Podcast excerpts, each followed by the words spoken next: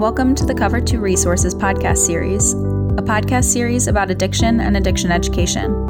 Our mission is to arm others with the knowledge needed to best support a loved one struggling with opioid addiction. This podcast is available on iTunes, Google Music, Stitcher, and via RSS feed. Simply search for the full name, Cover 2 Resources, on your platform of choice.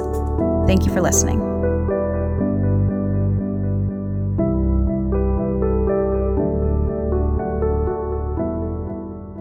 Hi, this is Greg McNeil from Cover 2 Resources. The lifestyle of the music industry has proven deadly for so many people over the years. Wikipedia lists names of over a hundred pop artists who have lost their lives to overdose since the 1960s. My guest today knows that story all too well, having been the lead guitarist for Joan Jett and the Blackhearts during their heyday. Ricky Byrd was living the life of a rock star until he almost lost his life and decided it was time to get clean. That was 31 years ago this month. Ricky now dedicates much of his time to helping others find sobriety.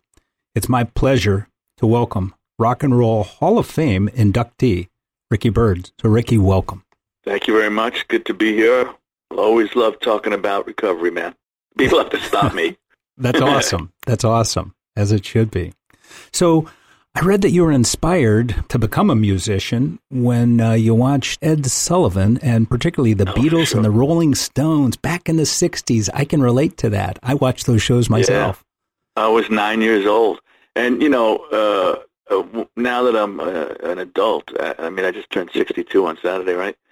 Um, and I look back, and um, and I could see where I had this um, this feeling of being different. Yeah, I was I was watching. Uh, well, that was something that doesn't happen anymore. Uh, the whole family would get together on Sundays and watch the Ed Sullivan Show. Uh, anybody over, I don't know, 50 would know what that is. But uh, uh, you know, and it was a great show because it had um, it had a wide variety. It was it was basically a uh, it was a variety show. They used to call it right. So they would have a comedian. They would have like if there was a Broadway show happening, they would have you know the cast, and then they would have music, and they would have uh, drama, and they would have all kinds of stuff. And Ed was kind of the entree for many of these acts into show business. Oh, I mean, sure. if you Oh, got yeah, on yeah, his yeah. show, that punched your ticket. And so he had an incredible amount of power. And, and Ed groups, was he was a he was a columnist before that for years from the probably from the 40s.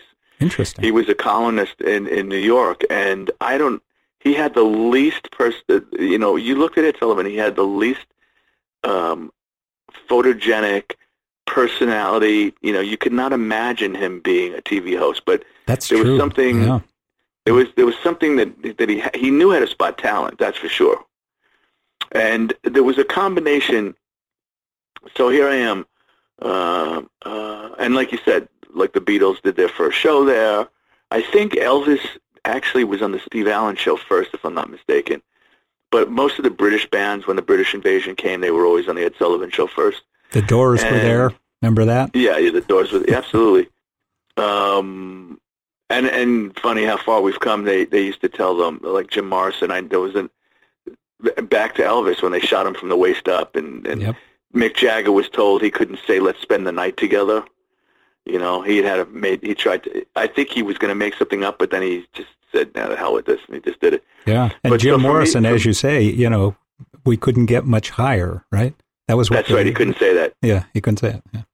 But did he say it? I can't remember. He did. A couple of those In the yeah, movie, they it. Depicted he- him he saying- Probably never on the Ed Sullivan show again. That's right. They he blackballed him after that. That's right. But um, so so I'm this like little kid, shy kid, you know, love music. Um, I felt always felt different, and I see this band on like, and and of course I love the Beatles. And if anybody saw the induction um, of of Joan and the Blackhearts, this I said this in my speech. I, I, I'm watching. I, I see Ed, Ed Sullivan introduces, um, I mean, and and I love the Beatles. Make no mistake about it. But the Stones had something something I wanted. Pretty edgy. Pretty edgy. they were edgy. Yeah, I just was more. I was as a Beatle. Like we were all. Um, I, you know, I know. I know they said you were either a Beatle fan or a Stones fan. I, I liked them both, but I, I think I was more drawn to the dark side. Um, and that was the Stones. At least we thought. Probably the Beatles were the same way, but you know, their image was was different. so I watched them, and and I saw I saw Keith Richards, and the first thing is he he looked like I felt, you know, they, he just looked like I felt. I guess left of center, right? Um, and second, the second thing that hit me was um, the girls were screaming, man, and I was like, you know, this kid, and I was shy, and you know, I was like, wow, that that seems like a perk, even then. Yeah. and I think the, the the real stamp of approval was after they finished. Ed Sullivan looked horrified, and I was just like, yeah, Uh, that's it. And and it was the same thing. I'll never forget. I was talking to Steven Van Zandt about this. When I saw Dean, remember when the Stones were on the Dean Martin show, I and do. and he rolled his eyes like he made really big, like everybody noticed. Like he said something and then he rolled his eyes. And and I loved Frank and Dean and Sammy. Like I I grew. My parents were divorced. We lived with my grandparents, so that music was always on, and I I worshipped them. But when he rolled his eyes, I went, "Yeah, that's not my generation, is it?" And, and, that made me aim towards the Stones and stuff. If you haven't seen the Beatles on Ed Sullivan or the Rolling Stones on the Dean Martin Show, take a look. We posted the YouTube links on cover2.org with this podcast. And literally after I saw them, I asked my mom uh, for a guitar, and her boss that she worked for back then, he got me a, an acoustic, cheap acoustic guitar, no name guitar. It's in the Rock Hall now, Awesome. and um, and I was on my way. And the thing, you know, I feel like we owe, and I always share this at treatment, like we all, we were all given some sort of gift. It the, the trick in life is to figure out what it is. Some people can cook. Some people are amazing people people, like they could social workers and you know they have patience and, and they love or they love kids or um, or, or they can take it uh, you know flip open the car hood and uh, take the engine apart and put it back together. You know, some people could do that. And I mean, everybody could do something. But the trick is we get distracted, um, and some people never find what their what their thing was. You know. So you joined Joan Jett and, and uh, the Blackhearts uh, before their big break. So um, it was just before the big break in 1981 uh, where they came out Yeah. with uh, I Love Rock and Roll. And of course, that's a theme today. Um, so Yeah. You uh, you described the journey and the associated lifestyle that uh, that that came with it in some of your interviews. I just wondered if you could share some of that with us. Well, I mean, I started using when I was 13, right? I started smoking pot when I was 13, and and I and this is once again, I'm just telling you this stuff. This is this exact, almost the exact same conversation I have when I'm in treatment, uh, talking to these uh, clients. Uh, I took that first hit, and all the fear went away. You know, all all the all the questions went away. Now, that's a common age, 13, for experimenting and wanting to be different than your parents and whatever the times are. I mean, it was at that I was was it 1971 or something like that. So it was like a time for people getting high. Um, and every, if I was with 10 people, my friends, we were all like listening to music and smoking pot. Maybe two of us um, became uh, addicts, right? Had the had the, the disease. What was your drug of I choice, just- if I could ask? I I know more, but More. but but It was anything, man. I was a garbage head, bro. Hmm. Uh, whatever it was, ever, whatever was out there. If you ask me what my, um, and it has to do with the times as well. Sure. You know, in the '80s, um, uh, cocaine was, um, you know, major, Prevalent. major. That was a big. That was like a, that was circling the drain, baby. By the time I finished, but um, uh, pot went along through the whole thing. You know, all 18 years of me using, um, I was always there.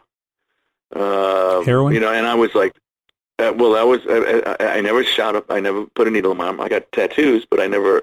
Um, I never put a spike in my arms. But um, we snorted it. You know. Uh, luckily, I was late to the game. I mean, I did it. Occasionally snorted it, uh, but at the end, um, when, when it just happened so innocently, we were on the road, and, and my guy comes back and says, you know, I couldn't find any blow, but I got some of this. But luckily, it happened pretty quickly. It, it happened pretty um, soon before I got clean because I will, you know, obviously it's the drug that makes you not care about life at all. Um, so I was lucky and I'm grateful that I didn't get too in deep with it where I couldn't stop. I couldn't stop. Period. So you never got physically Um, addicted to heroin. No. Yeah. But I was, dude. I was a pill head. I mean, I was addicted to all pills, uh, and cocaine was. If I did one, man, I was good for a week. You know, I was just rocking. Hmm. I mean, until until everything was gone, I spent all my money. You know, I, I would disappear for days. So living the rock and roll lifestyle that way, you experimented with all kinds of things. Today, when others ask you about experimenting with drugs and they say, you know, you did it and you came through it, why shouldn't I? What do you say? Uh, it's the luck of the draw, though, isn't it? Uh, I mean, um, we losing seventy. We lost seventy-two thousand people last year, Yeah. um, and and from opioids, and another eighty-eight thousand to alcohol. So, listen, I always tell them it's gambling. It's like going to Atlantic City here and sitting at the craps table and rolling dice. You roll dice long enough, crap, uh, snake eyes will come up. That's just the way it works. That's life. Life is about odds. You go to the doctor, you're fine, you're fine, you're fine, and then one day you go and they find something. That's odds, man.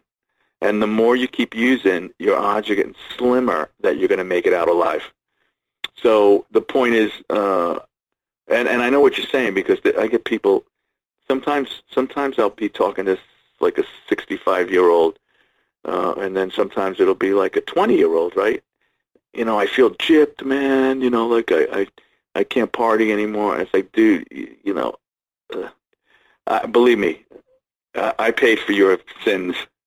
You- You're a lucky guy. I got clean when I was 30, almost 31 Yeah. you know and and and the point is is that um uh, these days um you know we, even though all drugs we were all doing stuff and and and uh, any one of those I could have had a massive heart attack. I mean, my, I collapsed my lung in '83, uh, like a year after I Love Rock and Roll came out, because I was smoking coke, you know, freebasing it, and I, I blew a hole in my lung, and I was 10 minutes from having a massive heart attack. But and we were we were in Alabama, we were on tour, and you know, I was saved from that, but I still didn't get clean until seven years later.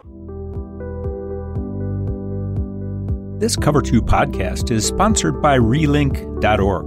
Relink.org is an online research tool that allows you to quickly locate addiction recovery and reentry resources in your area. It includes everything from treatment to housing and employment. Go to relink.org today to find services or add a resource for free. With relink.org, help is just three clicks away. So tell us about that journey back that began really in 1987 when you found sobriety. Yeah. Well, first off, let me just say, some pe- people go to me, um, uh, and and yes, back in those days, maybe in show business, it, you know, it was more prevalent. And also, you look back. This is an interesting thing. All the people that were my heroes when I was a kid, they were all like drug addicts and alcoholics. Even movie stars, Errol Flynn. You know, uh, Errol Flynn was like cop and dope in, when he was in his 50s on like Sunset Boulevard. You know. Hmm. Uh, No, I didn't know uh, that. Mor- morphine, Bela Lugosi, uh, you know, morphine addict. Uh, uh, I, I could go. I mean, I can go on and on. You you see like you see like uh, like Ava Gardner. You you watch The Sun Also Rises, the Ernest Hemingway book. You watch the movie. It's it's Tyrone Power, um, Ava Gardner, and Errol Flynn, right? And it's it's like at the end of their careers, and they're all like bloated and and you know drunken and pills and I mean it gets it doesn't know what you do do for a living, um, and it's been around since the beginning of freaking time. Now, is it more was it more prevalent in show business back then? Maybe at a time, you know, jazz musicians and we hear about Charlie Parker and Lenny Bruce and you know comedy and John Belushi, and then but now I think about it and I and I always say to them um, when they ask me that I'm like, you know, there were people that I traveled with that did not get high or drink, but I did not hang out with them because there's nothing worse when you're in the depths of your despair to hang out with people that um, are clean.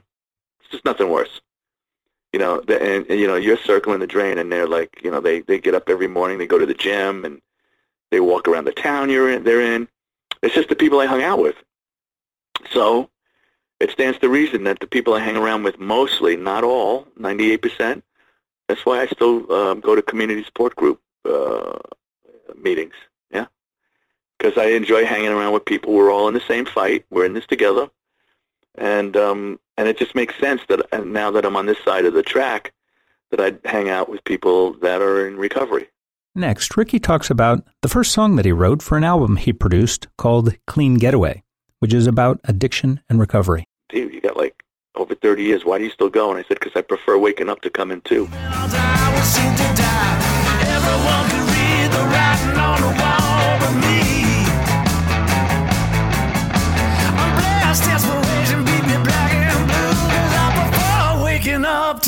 to. Some of the songs are right between the eyes, and if if you are struggling, you will understand the lyrics. And some of them are people, you know, people that are in recovery. So, and I look back at some of the stuff that I did, and I was like, oh my lord, really? So that's what that song's about, right? Yeah. It's got a line in it. Uh, it's got a line in it. Uh, um, you know, I almost bought the farm. Um, uh, the doctor brought me back. I complained my high was gone and my buzz was gone, and everybody laughs. It's like the doctor just saved your life, and it's like, dude, man, I was feeling so good. You know, and then people in treatment they all laugh because we all get it. Yeah, we, we all we all have different stories, but it's all the same theme. Not it's chasing the feeling of not feeling. How's that? Next, Ricky talks about why he started off the album with kicks.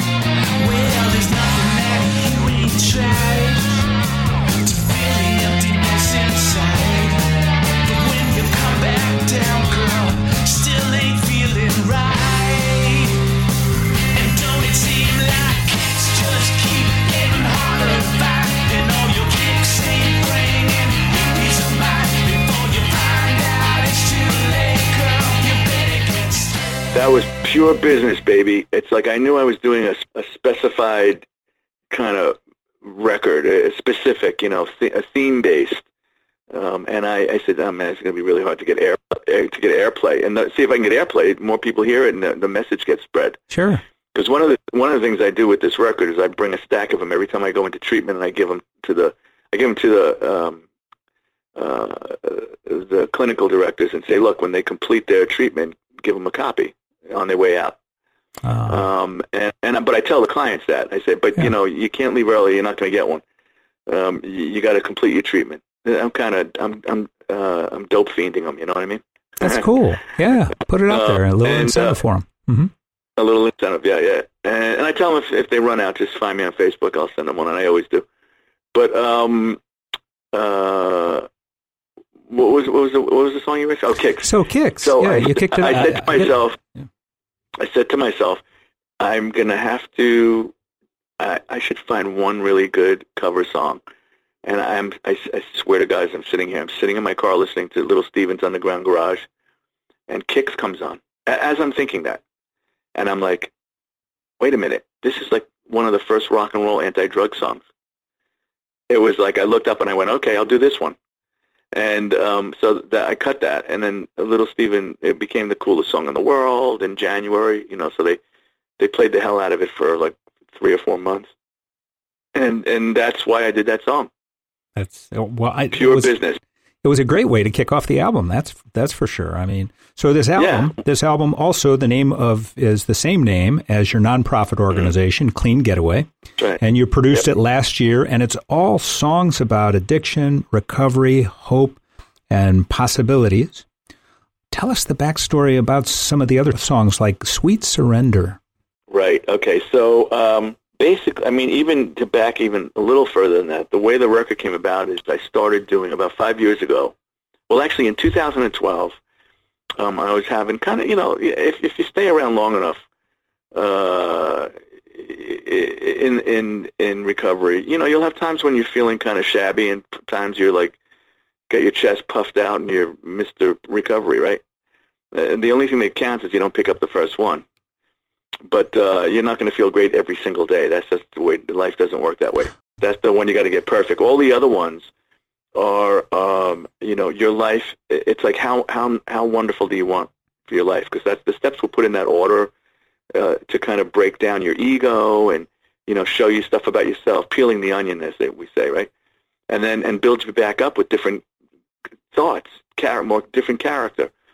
So it how you know how good you want to find happy, joyous, and free. So then you do this kind of this this self um, uh, this self reach, and and not everybody does it, man. I mean, I'm I'm, I'm sure you go to community meetings and uh, how many people do the steps, and not everybody does it. And so it's it's like how how, how there's nothing worse than being clean and sober and being miserable. It's the worst. So you know, I try to do a lot of stuff in recovery to keep me happy, and um, so I was going through this, you know, just a little emotional turmoil, and I called my friend in Florida, Richie Supa, who, you know, major songwriter. We got uh, he got clean a couple of years after me, maybe uh, maybe two years after me um, and we used together for years, man. I know him like 40 years. And he's a major songwriter. He co-wrote Amazing with Steven Tyler and like a whole bunch of other stuff for years and years and years. Um, and he said, come down, why don't you come down to the house in Florida? Let's sit around, do what we do, blank piece of paper, and come up with something. So we came up with the song Broken is a Place, which is the last song on the record. Beautiful song. I would see the day I'd hit my knees and I would start to pray. Suddenly I felt the spark that picked me up and led me from the dark. Could it be God? York, I recorded a really quick demo and I, I put it online, which you can do these days. And I started getting messages from people in, in either in recovery or people that are struggling, you know, maybe fans or you know, somebody that knows me from something. And I just kept getting these messages. And I was like, huh, that's interesting. Like people were going, man, you told my story. And I said, wow, here's this, here's a weird turn of events. Maybe I could help you. Um, so I wrote a second song. And then I wrote a third song. Uh, and then I had about six. And I kind of reached out to a treatment facility uh, that's based in Florida, but uh, uh, mainly up here in the in New York because I live in New York. And I said, what if I came in with my acoustic guitar and like led a recovery music group, and I had no clue what I was doing? And they said, yeah, it sounds great. So you know, my angle is I'm this rock guy, right? So they listen to me, and and that's the first step. Like I got to get them to listen. Um, detox and and residential. Um, and I when I started playing these songs, telling my story, so people started like crying, you know, laughing, opening up.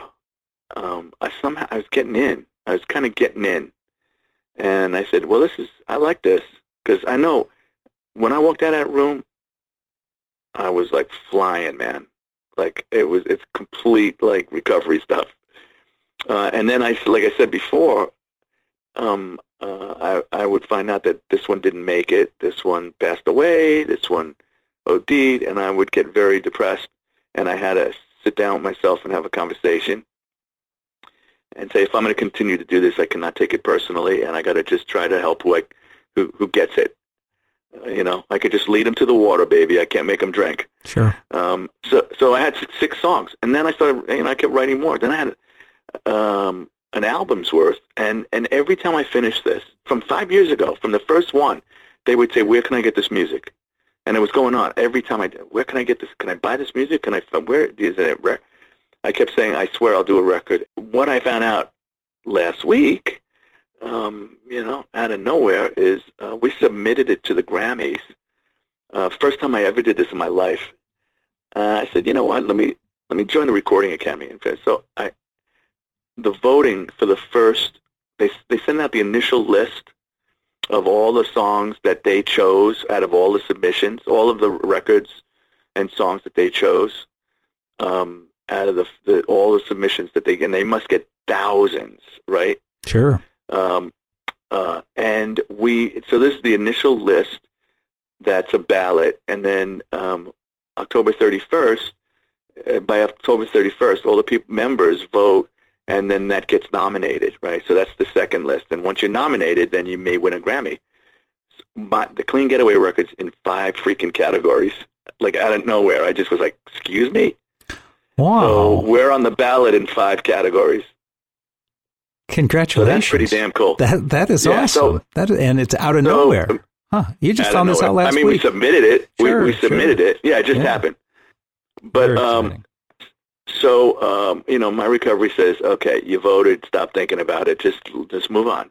As we conclude our conversation, Ricky talks about what's next for Clean Getaway. My dream is to have have a, a tour bus that says "Have Recovery, Will Travel," and just go across the country and do, you know, events, town hall meetings. Now, if you go to the non nonprofit that you mentioned that I started called Clean Getaway, Mhm. and it's cleangetaway.nyc.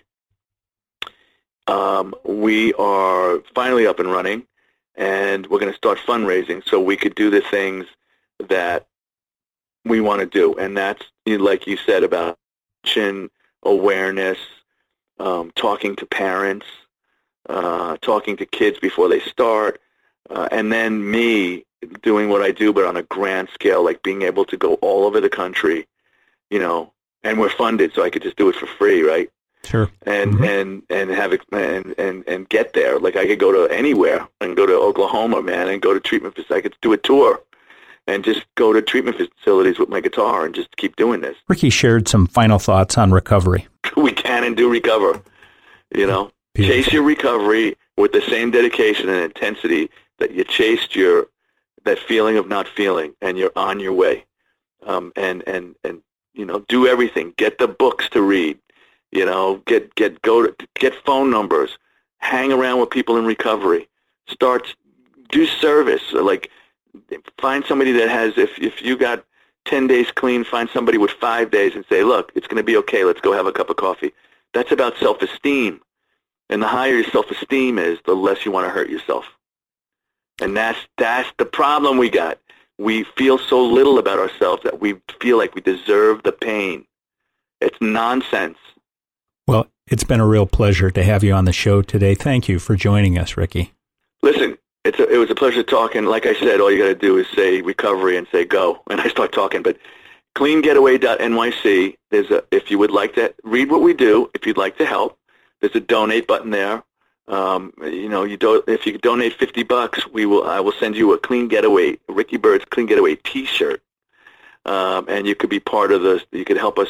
You could help us continue to try to you know to do what we're doing, and you'll be part of the solution. We've been joined today by Rock and Roll Hall of Fame inductee Ricky Byrd, who was living the life of a rock star up until 31 years ago when he decided it was time to get clean. Ricky now dedicates much of his time to helping others find sobriety. He founded Clean Getaway, a nonprofit organization that strives to raise awareness, promote prevention, improve access to treatment options, and reduce the social stigma for those fighting with alcohol and drug addiction. My name is Greg McNeil. I'm the founder of Cover 2 Resources. Thank you for joining us for this Cover 2 PPT podcast. That's people, places, and things making a difference in the opioid epidemic.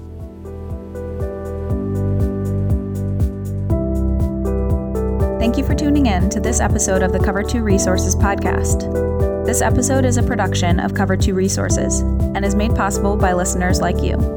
If you'd like to donate or to sponsor a future podcast, please visit cover2.org. As always, thank you for listening. Together, we can make a difference in the opioid epidemic, one life at a time.